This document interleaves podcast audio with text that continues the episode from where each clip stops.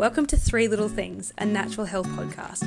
We've created this space to help you positively navigate the world of holistic and natural well-being, where each week we will explore something new and dive into a diverse range of holistic health topics from all walks of life.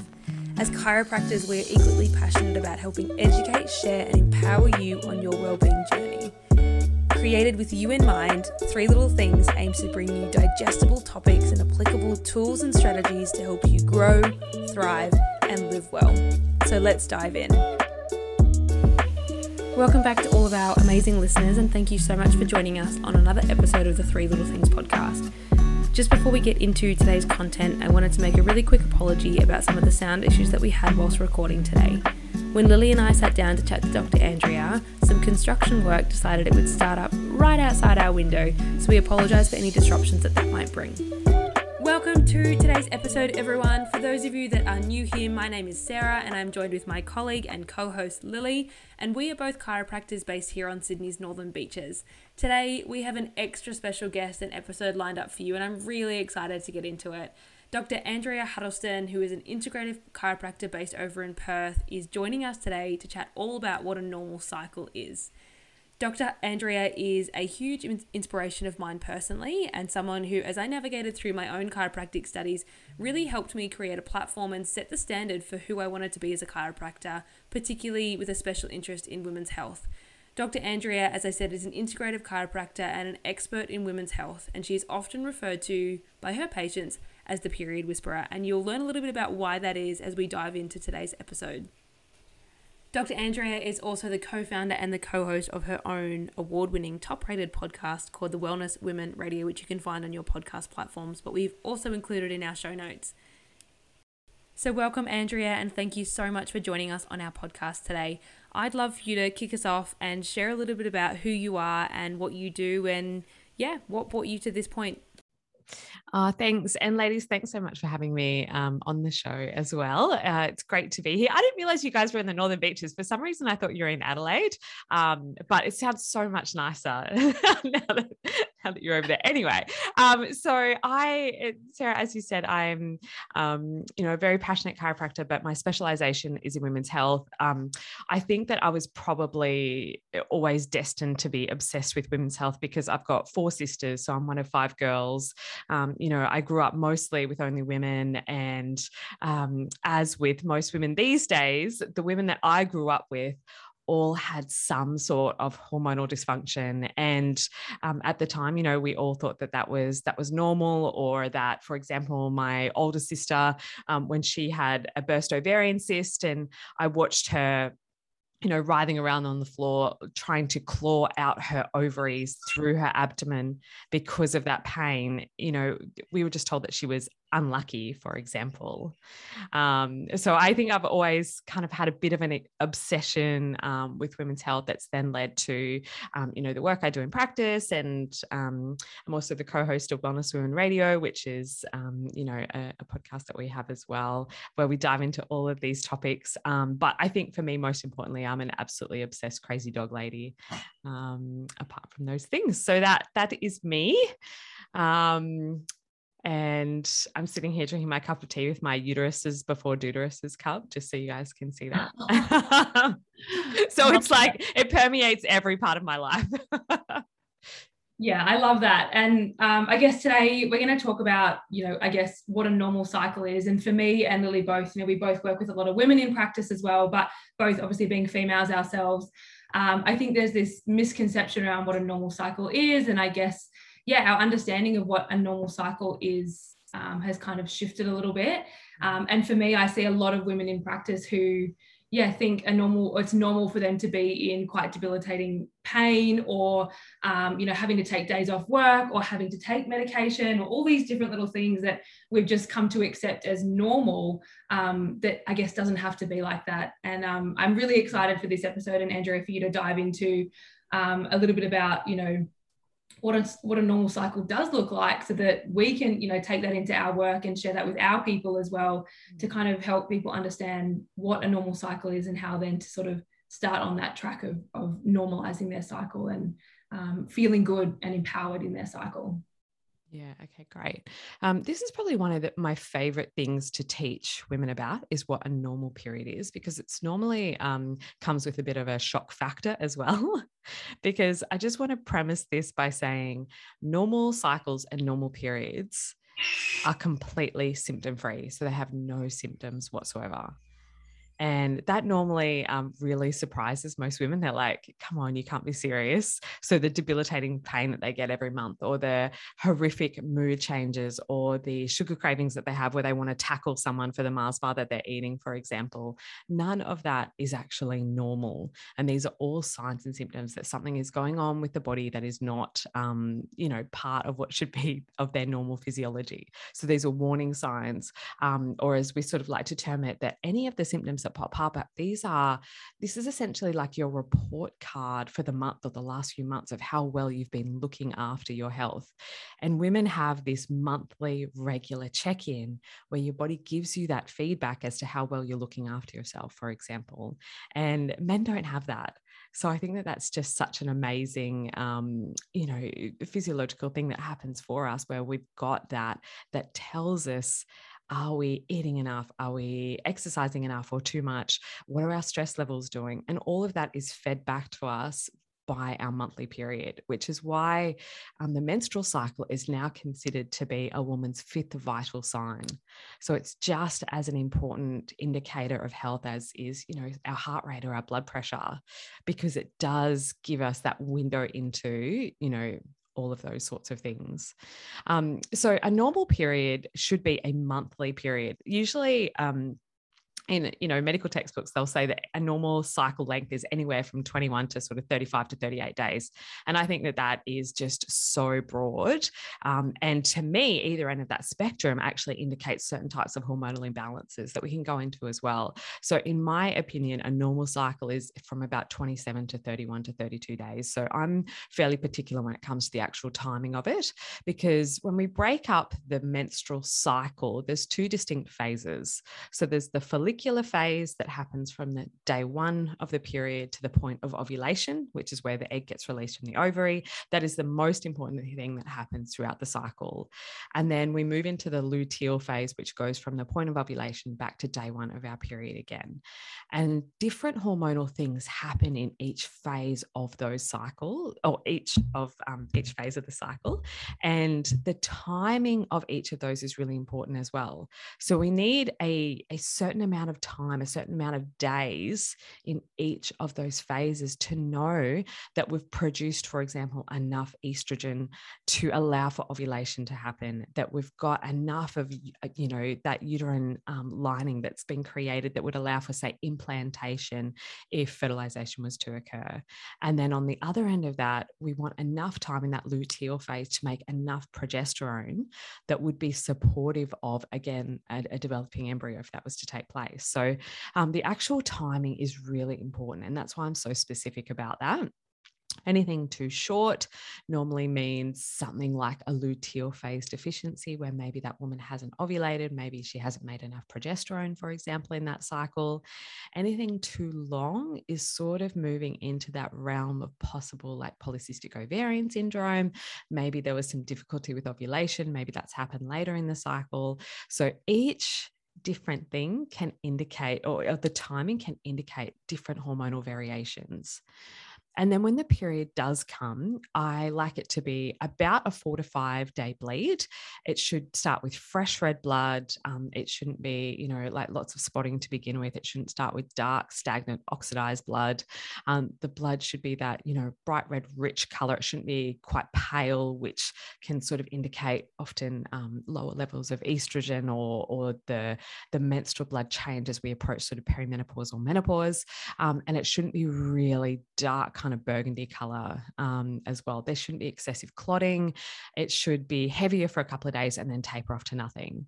Um, and even the amount of blood loss through the period can indicate different things. So, this is why really analyzing the cycle, really charting it, really paying attention to these finer details can be the window to help you decode, you know, essentially, or the key that helps you decode your hormonal balance in the first place.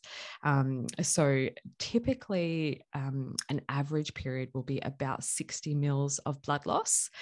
And I know that that's quite hard to sort of quantify for most women, but unless you're sort of using a menstrual cup that has um, like little measurement lines along it. But uh, for example, a regular size tampon has about the absorbency of about five to 10 mils, depending on the brand. So that can kind of give you a bit of a, an idea of, um, you know, how to calculate that. But so on average, it's about 60 mils. Anything over 80 mils is too much. Um, and we're starting to move into that really heavy period realm. And then anything less than about 25 to sort of 30 mils of blood loss is almost a bit too light as well which sometimes indicates to me has ovulation actually happened in that cycle? So we put some question marks around that as well. Um, so the bleeding should be heavy it should taper off to nothing and that actual period should not be painful and this is normally one of the biggest aha moments that that women have is that normal periods are not painful they should not require pain relief and as far as I'm concerned, a normal period can be relieved with, um, if, if there is a bit of discomfort present, um, just a heat pack or, you know, some of the, um, the tools that we obviously use in practice, like um, helping women to do uterus lifts and um, which are pain relieving techniques that, you know, they can do themselves. And none of that um, all the pain or discomfort should be able to be relieved simply and easily by things like that. Um, I think that we've been, again, led to believe that those normal physiological functions of our body, like our menstrual cycle, are designed to cause us suffering and harm. And I have lost count of how many times women have come to me and said that they have been told that they're just unlucky, um, often by their male um, medical practitioners, that they're unlucky, that they've drawn the short straw, that they've just got to suck it up, or um, and often surely it can't be that bad. um, or instead of all of those sorts of things, they're automatically prescribed a whole host of pharmaceutical medications um, to either, you know, mask that or try and manage it, um, usually unsuccessfully as well. So normal periods should be pain free. Mm. Um, the type of pain that a woman might have in their cycle again can indicate certain things. So if they are getting really severe pain before the period's even beginning, um, often that's telling me some information about positional changes of the uterus. Um, so, actual biomechanical issues that are involved with the pelvis and the uterus as to why that uterus is in almost in spasm trying to expel that blood, but there's a bit of a lag time. So that period has already started, but the bleeding hasn't initiated yet because um, that uterus is contracting, trying to expel the blood. So gravity is not in their favor right at that time, which indicates possibly, you know, an anteverted or a retroverted uterus, um, which is a positional change of the uterus that can be um, quite painful as well. And we can see different signs and symptoms that pop up with that. Um, also other things to look for in terms of, of a normal cycle is that you don't turn into a complete crazy person for two weeks of the month um, which i know is so true for so many women that they'll go through big mood changes. And um, when i've got a couple sitting in my room and i ask them about things like pms or premenstrual um, syndrome or mood changes it's often the partner that will tell me that they become a little bit monstrous and they'll want to be standing in the the corner of the room when they say that um, and uh, you know, there's all sorts of different things that women can look out for, but um, the most common thing I see is that women will have a period, they'll be feeling maybe, maybe tired, a little bit moody, a bit sensitive. They'll be feeling great for a week or two, and then ovulation will happen, or they'll move into the second phase or the luteal phase of their cycle. And it's like the clouds descend and um, life becomes really, really hard, and they'll um, become really moody in that full roller coaster spectrum of emotions, going from, you know, crying at an Oprah commercial one minute minute to screaming at their partner the next, and they feel like they have no control over their own, um, you know, emotions and outbursts. Um, it, you know, they might have difficulty at work, they'll have trouble concentrating, trouble sleeping. With that, often they'll get um, lots of breast tenderness as well and bloating and those sorts of things. Ferocious sugar cravings normally pop up at around the same time. And again, this is because there are hormonal imbalances in play and possible nutrient deficiencies that are actually creating these signs and symptoms in the first place. Um, and then when we see that PMS on steroids, we call that PMDD or premenstrual dysphoric disorder, which is, you know, sometimes where women feel um, and can feel almost suicidal or homicidal just because of those hormonal changes and the impact on the neurotransmitters in those two weeks leading up to the period. Um, and it can be quite a scary thing for women as well because they feel completely out of control of their body and emotions during that time. Mm. Um, okay, what else do you want to know about um, about the period? So we've gone through um, blood quality, uh, amount of blood, mood changes, um, pain. Uh, what else? So you were mentioning um, the two distinct phases, um, follicular and then ovulation and luteal. Yes. Changes in length. Do you find most of the changes um, different in the luteal phase or the follicular phase? I, I do find that most symptoms are present in the luteal phase um, because normally, uh, so what happens in the follicular phase um, we'll have our period. So that's the very start of it. This is when hormones are at their lo- lowest point. And then we'll get this surge or rise first of testosterone for women. And that's what helps to prime that egg that's going to be released. And that testosterone is um, like an obligate precursor to estrogen. Um, and testosterone for women makes us feel quite assertive, energetic. It increases our libido. Um, you know, so it has that really lovely effect on us. And then testosterone then aromatizes or converts into estrogen. And with that peak of estrogen that happens around that ovulation threshold, this is normally when women are at their best. So, this is normally when we are most sociable, um, we are most connected. This is when our um, words per minute ratio goes up dramatically. So, we're mo- so much more articulate, we're so much better at getting the things that we want. Our energy levels are usually really good. Our, libi- our this is obviously one of the peaks of our libido throughout the month. We're so much more empathetic. So, and this is all for obviously like evolutionary purposes, right? Around that ovulation time, this is when um, we are obviously fertile. So this is when our body is telling us to go out and, you know, this is optimal baby making time, obviously. So that's why we do have those changes. And then once we've ovulated, estrogen starts to decline a little bit. We get this surge of progesterone, and that is the time when we should be feeling relaxed and calm. This is, um, you know, progesterone, I like to call is nature's Valium because it is a, a neuroendocrine hormone. So it works on both our, obviously, our hormonal system, but also impacts our brain and our neurotransmitters. And it binds with our GABA receptors. So those are our calming neurotransmitters that have that lovely sedative effect on our system. So progesterone, when it's made in the right amounts, should help us feeling really level headed, really calm and balanced throughout the, that second phase of the cycle. But this is normally when women are experiencing things like premenstrual syndrome um, and all of the symptoms that associate with that. This is when they're getting the, um, you know, engorged tender breasts. This is when they're noticing that their fluid levels have increased. They've got fluid retention, they're bloated, um, they're craving sugar, and their moods are all over the place. But they also might be getting insomnia, headaches, night sweats, and everything else that goes along with that. So it is um, currently the most typical hormonal, um, I guess, picture that I see is that low progesterone relative to elevated estrogen. Um, and that is most symptomatic in the luteal phase. I guess it's a sort of cliche, but we only seek out help when things aren't right, you know? I mean, yeah.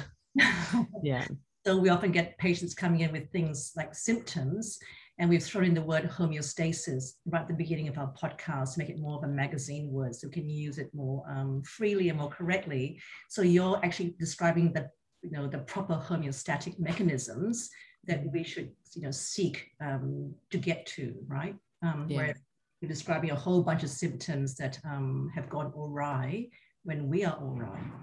So do you have suggestions? I mean, not that we, and also we want people to go to their individual practitioners to have it concierge for them, you know, tailor-made. So we don't want you to give us solutions as such, but I'm sure um, there are certain solutions like supplements or diet or mm-hmm you know, meditation, you know, that would you suggest those things in you? I mean, not specifically, but you know. Yeah, sure.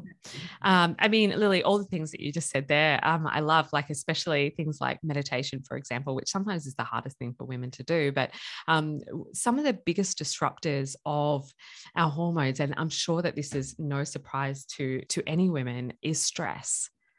So, when we're under that constant state of stress, and this doesn't just have to mean, you know, anxiety, it doesn't have to mean that we feel like we are, um, you know, under so much pressure at work or, or something like that. This stress in our system can just be sitting in traffic, rushing around all the time, um, trouble at home.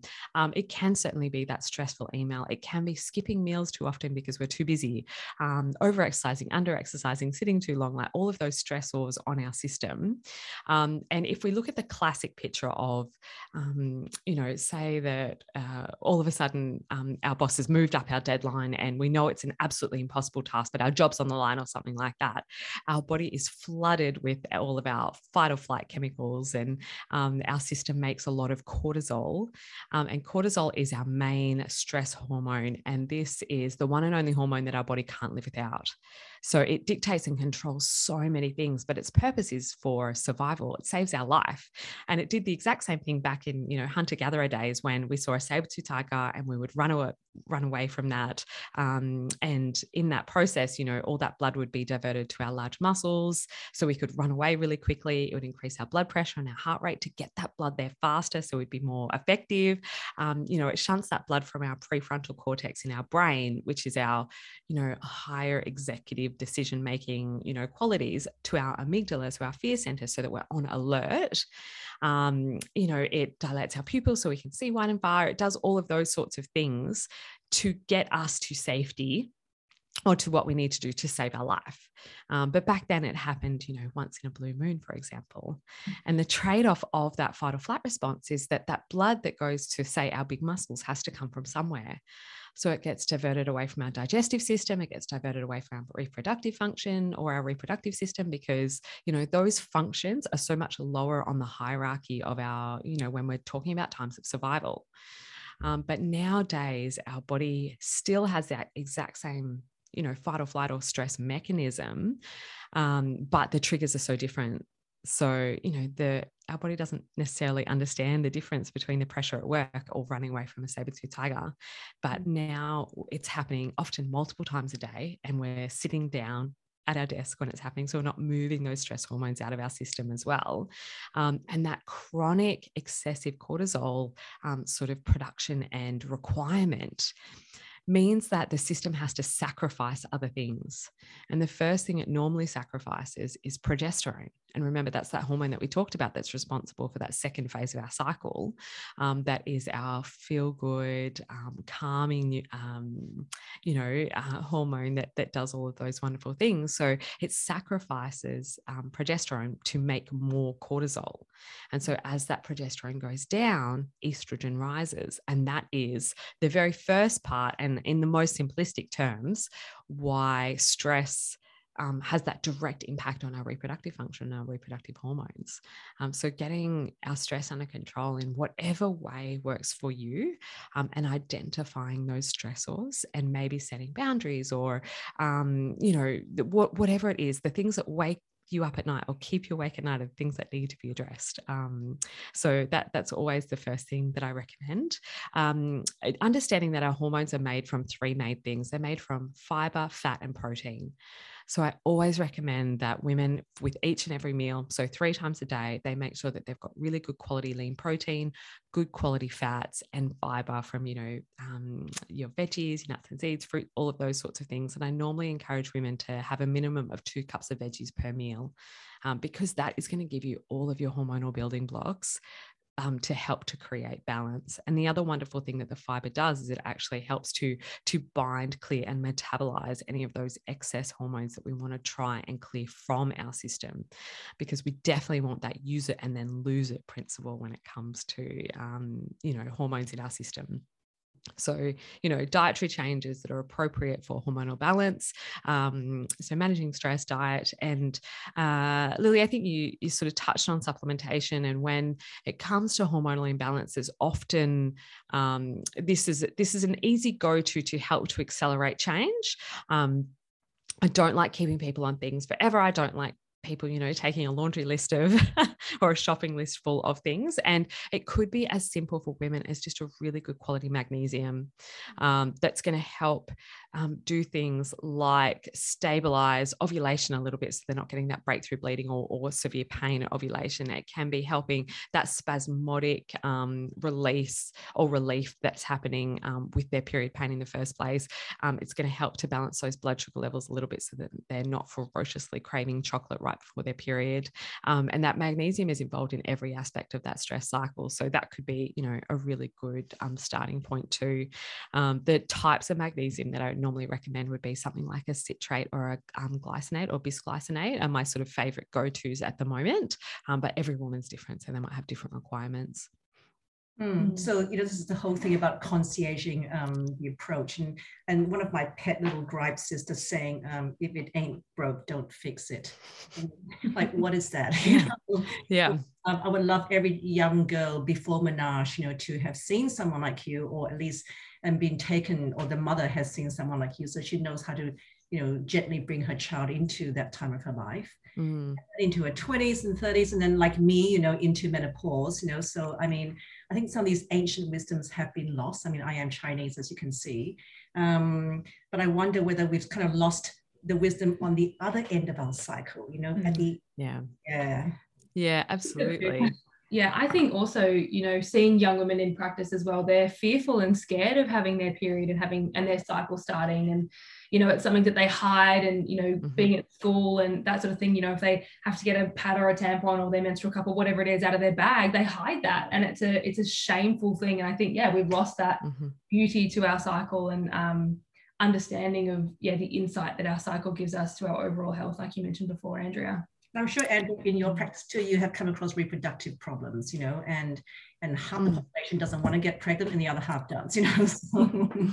Yeah, yeah, exactly. And um, you know, seeing um, patients for fertility purposes is is you know such a huge part of what I do um, in practice, and it's normally um, and paradoxically the techniques that we use to desperately not get pregnant are often some of the reasons why later in life we are desperately trying to get pregnant because of how much you know hormonal contraceptives mess with our um, in mess with our cycles mess with our reproductive function because they're supposed to that's part of their action. But um, sometimes that can be really difficult to recover from. Um, and lily i love what you said about how um, you know if it's don't if it ain't broke don't fix it. And the number of times patients have come to me and said oh my gp said if i go looking for something i'm always going to find or if it ain't broke, don't fix it. And that is one of my biggest frustrations in practice is dealing within a system that has that attitude because it completely disempowers the woman to be proactive with her own health um, which is exactly what we're doing and um, you know helping to support a teenage girl to have balanced hormones during her teenage years sets her up for hormonal balance and proper reproductive function for the rest of her life um, it is protective for her for things like depression and anxiety, which are caused by hormonal contraceptives, and we know that, and that's un- that's you know unequivocal. So, um, you know, if we can get it right, then then we've got so much potential for for that girl, which um, you know is one of my favorite things is actually seeing girls when they actually start menstruating, and then the hints that our cycle gives us through our cycling years is often a really good window into what menopause is going to be like like for us on the other end of that. And um, Lily, it's interesting you were talking about that wisdom that comes with with that. And I actually have a workshop that I call the wisdom of menopause because that is what happens on the other end of our cycle. And I think certainly in Western culture, we um, you know, youth is revered and respected rather than age and wisdom that comes with experience, um, which, you know, Eastern cultures do so, so much of a better job of actually, you know, respecting, revering um, wisdom. And I think that's part of why, um, you know, in Australia and the US and everywhere else, women have such a hard time with menopause because it's almost like, um, there is uh, a rejection of that um, sort of and a letting go of you know their cycling years too.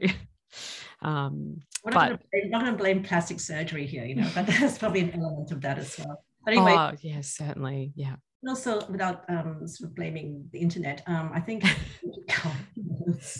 um, if you wanted to know something, you went to your village elder, right? You went to yes. um, older person and said, well, how, how do you change a light bulb? You know, but these days you can go to TikTok or whatever and go, this is how you do it. So um, I suppose there's a lot of that going on. I mean, Mm. myself personally, I actually really like getting old.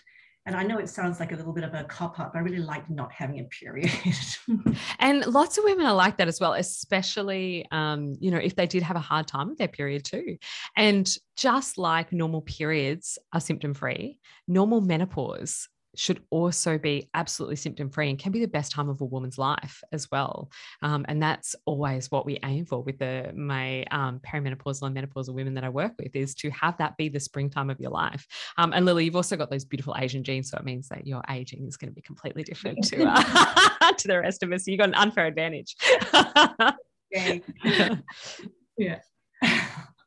but also, um, so all being healthcare practitioners, as I said, the 37th year in practice, we get a lot of patients in the practice, and I say, well, you can't suddenly start healthcare, you know, at well, you can start healthcare anytime, but I would encourage these young girls to begin healthcare as, as young young children. I mean, that's why we are all pediatric chiros, you know, because it takes decades, you know, um, to to to be healthy and to stay healthy. And Mhm. I don't know, I, I think sometimes we chase the wrong um, goals in life, you know. So Mm. That's why we love what you say. I mean, I've listened to your podcast several times and on different conferences, and that's why we are so thankful to have you give us your um, your hour. Oh, thank you. Um, oh, it's my pleasure.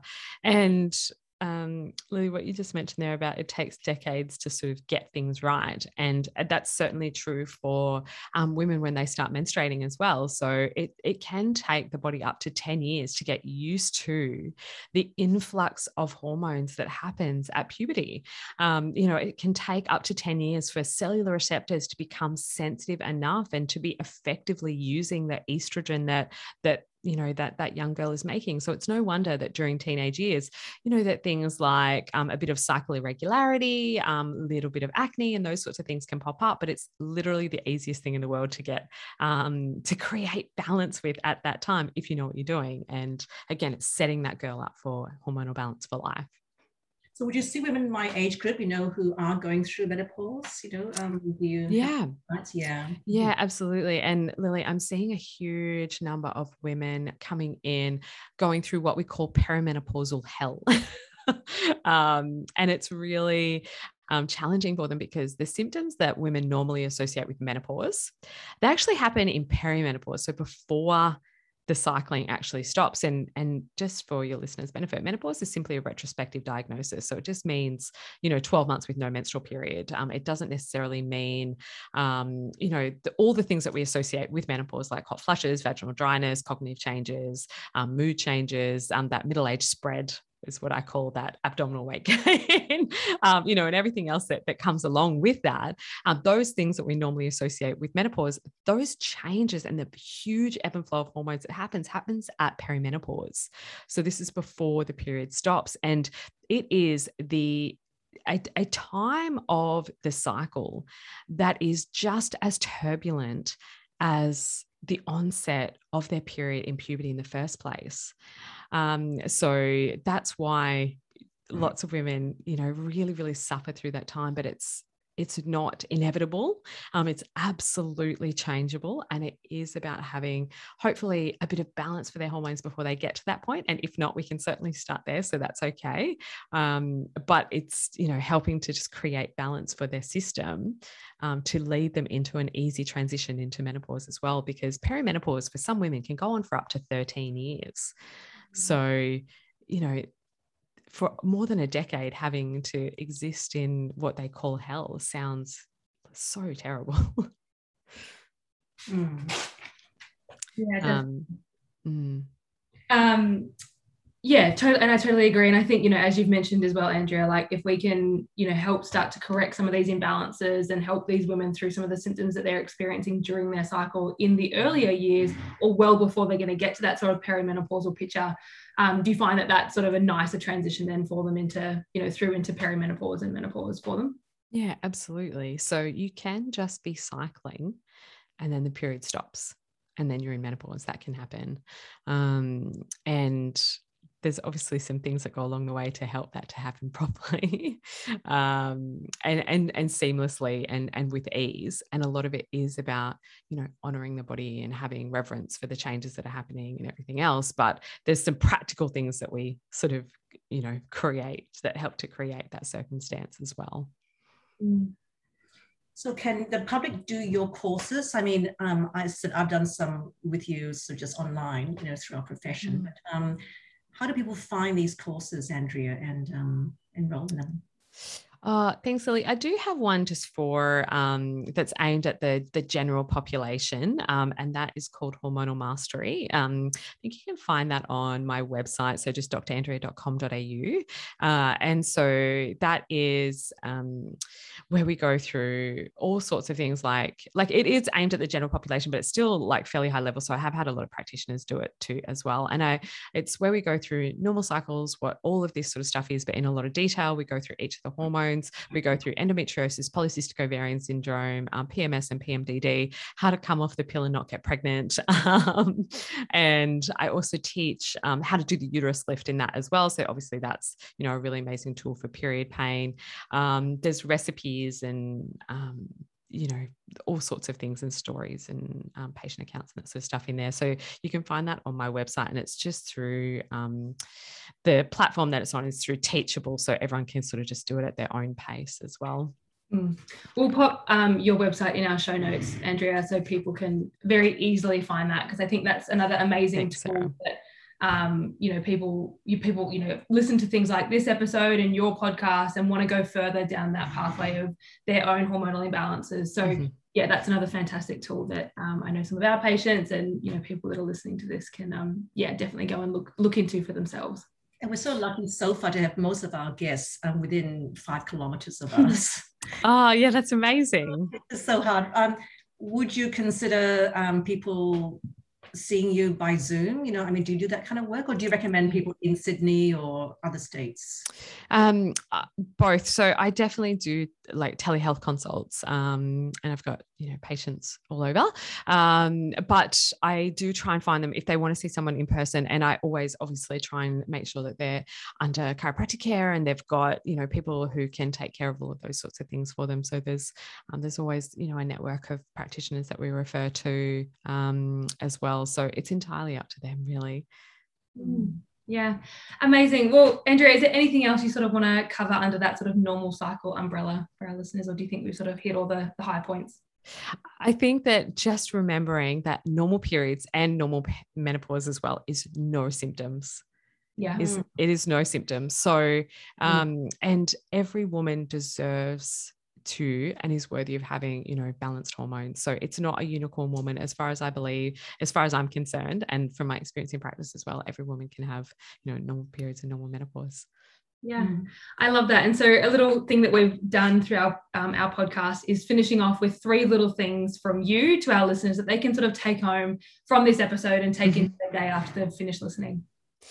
Um, okay, so three little things. They they not, may not be little, but here's my three sort of um, things to sort of dive into. Um, first and foremost for women is obviously managing your stress, and I know we went into that um, just briefly. And uh, ladies, I'm sure that you've got all the tools and techniques and all of those sorts of things to help them to manage that. But paying attention to that, putting strategies in, in place um, for what works for you. Um, and it can be as simple as just doing some, say, parasympathetic breathing. So that I, my favorite is the 7 11 breathing. So breathing in for seven and out for 11, whenever you're feeling overwhelmed or anxious or in that kind of stressful um, state, just something to help you just nurture your body a little bit. Um, so that's number one. My second one is actually spend time with your girlfriends. So women have this biological imperative to spend time and have meaningful, close relationships with other other women. Um, it's been shown to help us produce more progesterone, um, which is you know obviously so important for our cycle it obviously helps us to manage our stress levels as well. So, um, while we were talking about the fight or flight response before, what we an upgraded version of that that women do that we're starting to understand is um, women tend to go into something called tend and befriend when they're in a sort of stressful situation. Where, and if you look at a mother, um, maybe at an airport, this is a perfect example when she's stressed with kids, she will be fussing over them, she'll be bringing them in close to her, and that is that perfect example of tend and befriend. Other women may do that by fussing about their house. They might be, you know, like constantly trying to put things in order or whatever it might be. Um, but the other thing that tend and befriend is that we have this imperative to talk as well. That's part of how women actually de stress. So while we're managing our stress, my second thing is spend time with your girlfriends. Um, and my third thing is get informed about hormonal contraceptives um, it's it's so so important that women have proper informed consent before taking um, any kind of medication, but especially hormonal contraceptives. So anything from the pill to the NuvaRing to the Implanon to the Depo-Provera shot to the Mirena. So anything, just really finding out proper information about what the risks and benefits are and whether or not it's actually appropriate for them. Because so many times um, that is lacking, and they'll be put on, say, the pill, for example, and told told to stay on that until they want to have babies, which mm-hmm. may be sometimes 15 or 20 years, and they're not actually realizing the actions that that is having and the mechanisms and how it's changing their system. Sometimes, um, uh, you know, forever. So um, get informed about hormonal contraceptives. And that's probably well and truly beyond um, what we have time to go into today, but um, there's stacks of resources out there too. Yeah, that's a whole other episode in itself, isn't it? Yeah. Like a whole other topic. Well, Andrea, that was amazing. Um, and I just know that this episode is going to help so many women that both we see in practice, but also just, you know, friends of mine, girlfriends of mine, um, and just, yeah, I guess just the female community, because um, as we sort of said at the beginning of the episode, this idea of what a normal cycle is has definitely been shifted. Um, and it's so mm-hmm empowering, I think, to listen to this information and then go, wow, you know, I, I am empowered and I can do something about my cycle so that um, it is easier and, and yeah, more normal, I guess. So thank you so much for your time. Um, we appreciate it so much. And yeah, we know our listeners are going to love this episode. Uh, thanks so much for having me, ladies. It's my pleasure. Absolutely certain that you guys would have loved that episode just as much as Lily and I enjoyed sitting down and having a good chat with Andrea. That episode was full of so much wisdom and information and education and some really amazing tips of what to look for and how to help balance your hormones and your cycle. Um, and I just think the biggest takeaway is knowing that your cycle and your period should be pain and symptom free. With that being said, Lily, Andrea, and myself are just three practitioners who are really passionate about women's health and helping create a tailored individual plan to suit you. So, like we spoke about in the episode, it's really important that you have your needs and your specific presentation looked at individually so you can have a tailored program built towards you um, and how you're presenting, particularly.